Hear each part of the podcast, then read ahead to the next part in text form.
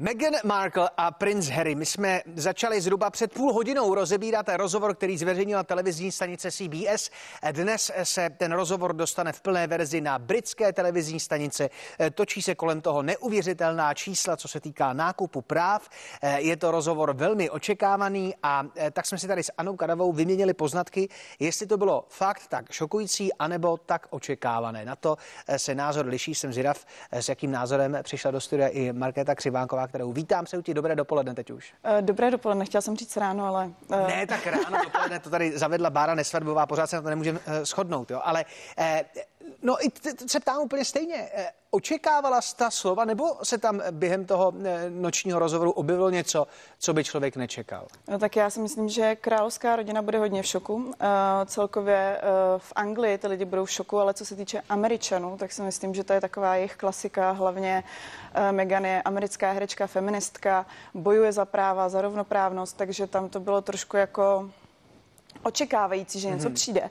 Každopádně uh, asi jedna z těch nejhezčích zpráv za ty dvě hodiny, co uh, mě tak jako potěšila, tak bylo to, že vlastně uh, čekají holčičku, která no. se má narodit v létě. Ano. To bylo hezký. A ne, pak už to šlo z kopce. Pak už to šlo, ale ne, ne, to, to je věc, která by neměla zapadnout. Já když jsem se díval na různé sumáře těch světových médií, tak samozřejmě to, co si zmiňovala, tak o tom oni píšou, že tam zazněly různé útoky a, a popisovány ty útrapy. Musí to být strašný, být součástí Buckinghamského paláce, ale to podstatný bude hol holčička a v červenci se narodí, tak to bychom měli potrhnout. Eh, spadá ten rozhovor do kategorie bulvárního rozhovoru, anebo je to intimní lidská spověď? To je otázka, no, kterou nedokážu uh, úplně rozuzlit, protože tam je otázka, jestli eh, opravdu ta Megan dostala od Harryho tu šanci na to, eh, aby mohla říct, co se jí za ta léta tam stalo a jaký utrpení měla, protože ona sama tvrdí a říká, což je šokující, že vlastně myslela na sebe vraždu a další z těch věcí je, že byla v pátém měsíci těhotenství a čekala svého prvního syna. To mi přijde, že asi jen tak někdo neřekne, takže to asi zřejmě bude intimní spověď, ale zároveň ještě druhý fakt, kdy skoro celou dobu mluví sama Eh, a ten Harry tak jako přitakává, eh, můžou být eh, dvě strany. Může vypadat jako trošku pod pantoflák, může to být taky to, že jí prostě opravdu ten prostor chtěl dát asi Billyho, protože jedna z těch věcí, proč údajně opravdu odešli do Ameriky, je to, že tam byla zavřená měsíce, tvrdí, že ji nechtěli moc pouštět za přáteli a z toho vznikly ty deprese, ten smutek a to osamění. Byl to vlastně první velký rozhovor, který Megan poskytla na druhou stranu paradoxně na ploše jednoho týdne se objevily z mého pohledu dvě tváře Harryho. Na straně jedné to, co jsme viděli dneska v noci a to, co se bude rozebírat dneska celý den a myslím si, že další dny právě s ohledem na e, královskou rodinu. A pak e, rozhovor s Jamesem Cordenem, který ho pozval na projížďku vyhlídkovým autobusem po Los Angeles. Tak e, to byl úplně jiný člověk. No právě. A, a co je podle tebe ten pravdivější rozměr? Protože tam v rámci toho rozhovoru Prince Harry absolvoval takovou jako lehký vojenský výcvik, ukázal, jaký je fyzický kondici. James to nezvládal asi, jak bych to nezvládal eh, já, ale tam to byl člověk jakoby velmi přátelský, smutný trošku. A smutný, jo, protože je v cizí zemi, ale co je podle tebe pravda?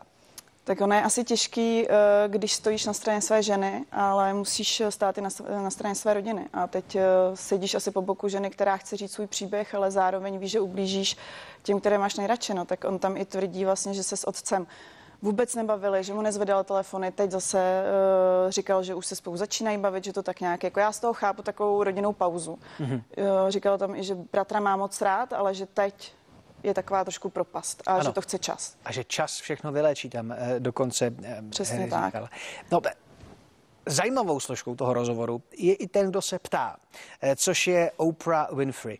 Eh, jakým způsobem ona vedla ten rozhovor? Snažila se dopátrat pravdy, což se dělo eh, v tom památném rozhovoru s princeznou Dianou, anebo šla spíš na tělo svým přátelům? Po srsti, jak se říká hezky česky. Já si myslím, že tam je těch rovin víc, protože jednou byla taková úderná, chtěla uh, vědět, jak to tady je, potom zase byla uh, taková, že jim dávala víc prostoru. Co mě překvapilo, byly i dvě prostředí, ve kterém se rozhovor odehrával což mi přišlo hmm. hodně zvláštní. Jeden byl vlastně ta terasa, krásná zahrada, honosné, Megan šaty za 100 tisíc korun, šperk Diany a uh, druhé v kurníku se slepicama se bavit o tom, že se vzali tři dny před velkou a oficiální svatbou. Možná to byla nějaká psychologie. No, uvidíme. Co bys dělal ty? Já nevím. Já se přiznám, že já jsem z toho fakt jako rozpačitý, protože ne, že bych čekal víc, ale e, můj pocit z toho je, že přesně to, co tam zaznělo, tak to jsem naprosto očekával. To jsem naprosto čekal, že takhle nějak to bude vypadat. A co se týká šoku, tak ten jsem neměl. Neměl, neměl, ale Možná je to tím, že člověk už je tady tak jakoby, eh, jak ve voře závátku, že už ho nic nepřekvapí eh, a možná kdyby třeba, já nevím, udělal salto Harry, tak bych řekl, mau, bylo tam salto. Každopádně, co je podstatné, Markéta, co by součást Showtimeu eh, se bude v tomhle pořadu i dál zaměřovat na ten rozhovor. Děkuji moc krát, že jsi dorazila. Taky děkuji. Pochopitelně po hlavních zprávách uvidíte Showtime, kde tohle bude dominantní téma.